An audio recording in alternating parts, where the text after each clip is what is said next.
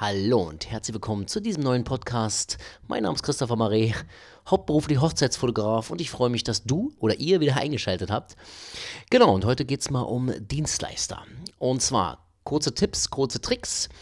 Wann sollte man dann einen Dienstleister buchen? In meinen Augen ist es wichtig, dass man einen Dienstleister bucht, ähm, der auch andere Dienstleister kennt, weil es ist für jemanden dann einfacher, die Hochzeit zu organisieren, wenn man natürlich einen Dienstleister hat, der alle kennt. Ja, es gibt natürlich sehr, sehr viele Hochzeits-Locations, ähm, die sehr, sehr viele Dienstleister kennen, ist klar. Ja, da wird gefeiert, da wird alles gemacht.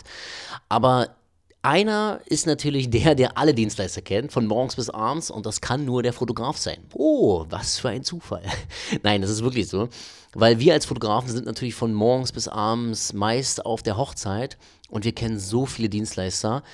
Ähm, genau. Und meinen Hochzeitspaaren gebe ich immer den Tipp: Mensch, ähm, entweder ihr sucht euch die Dienstleister raus oder ich gebe euch ein paar Tipps, ein paar Tricks, welche Dienstleister super klasse sind weil es gibt so viele Dienstleister, die einen als Fotografen auch das Leben so schön erleichtern.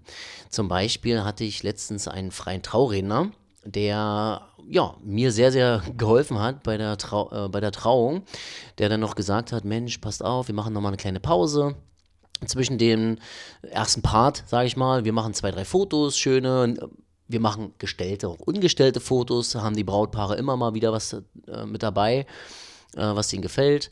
Und wie gesagt, immer wieder zwischendurch hat der Trauredner mit mir Kontakt aufgenommen. Nicht mit mir geredet, sondern er hat wirklich per Augenkontakt mit mir äh, gesagt, hier Mensch, geh mal dahin oder geh mal dahin. Das war so eine Erleichterung. Ich habe mich so gefreut und die Fotos sind einfach fantastisch geworden. Ja, das ist genauso, wenn man halt ähm, einen Standesbeamten kennt oder die Standesbeamten kennt, wenn man halt in der Kirche die Pfarrer kennt und alles drum und dran. Also das erleichtert einen.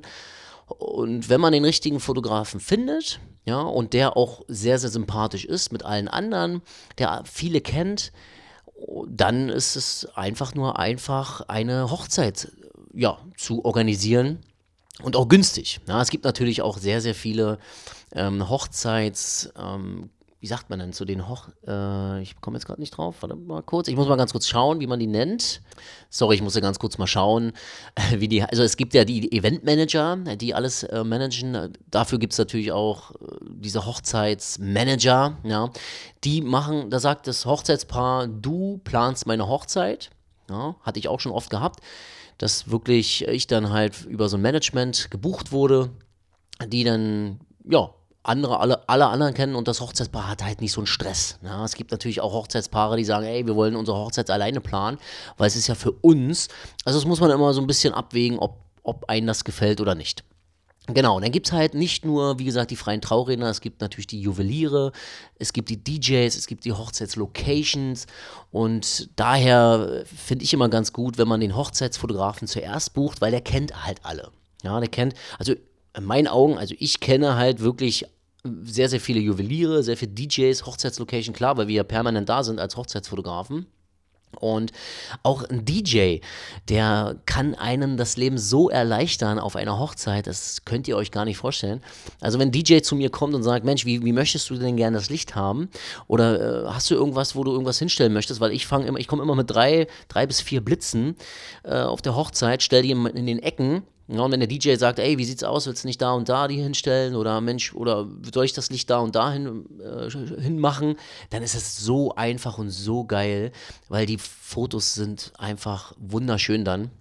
Und wenn man mit dem Hochzeits, äh, Hochzeits-DJ so cool harmoniert, dann können es nur gute und mega geile, Entschuldigung, dass ich jetzt so e-, emotional bin, aber es sind halt einfach nur geile, krasse Bilder.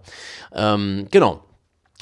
Und da kommen wir natürlich auch, wo kann man denn halt am besten so einen so ja, so Dienstleister buchen? Wenn man jetzt sagt, ja, man möchte es doch alles alleine machen. Also ich sage noch einen kleinen Tipp dazu, und zwar soziale Medien. Ja, das ist halt Facebook, Instagram, YouTube ist immer sehr wichtig. Natürlich Google, kann man immer mal schauen.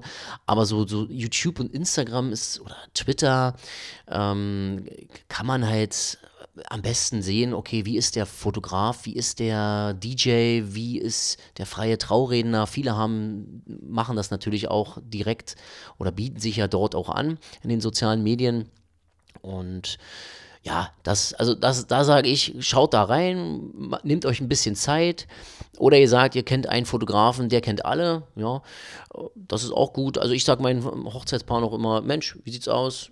Braucht ihr jemanden noch? Habt ihr irgendwelche Fragen zur Trauung, irgendwas äh, ablaufmäßig? Weil wir als Hochzeitsfotografen kennen natürlich alle und wissen auch, wie, die, wie, die, wie der Ablauf geht. Ja, es gibt natürlich so viele verschiedene Abläufe, was man an einer Hochzeit machen kann. Ähm, das, denke ich mir mal, wird ein nächstes Podcast-Thema. Genau, aber ich wollte einfach nur heute mal den Dienstleister ansprechen. Ähm, und ja, heute, heute haben wir noch 2019, freue mich auf das Jahr 2020 weil da sehr, sehr viele tolle Paare auch auf mich zukommen.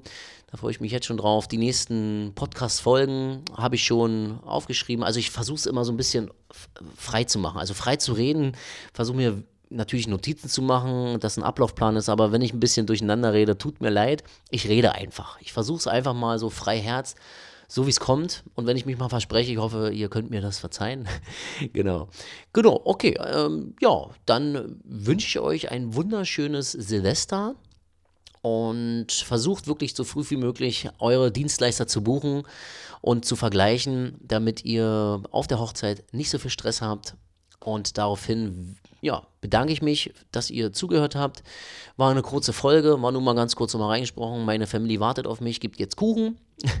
Und dann machen wir heute eine kleine Spieleparty zu Hause. Freue mich riesig drauf. Genau. Und alles Gute wünsche ich euch im nächsten Jahr. Schreibt eure Ziele auf fürs nächste Jahr und dann geht's bergauf. Wünsche euch alles Gute. Bis dann. Tschüssi.